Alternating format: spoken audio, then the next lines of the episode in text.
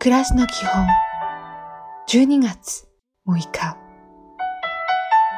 おはよう。今日は聞き上手になりましょう。相手の話をじっくり聞いてあげるのです。笑顔を忘れずに。今日も丁寧に。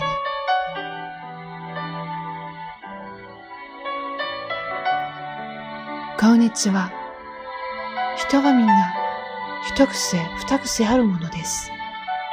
自分もきっとそうなんです。お互い様なんです。いい一日を。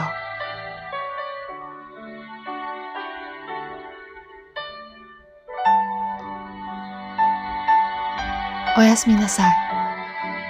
体調はいかがでしょうか？疲れていませんか？どこか具合が悪くないですか？決して無理しないでくださいね。今日もお疲れ様でした。また。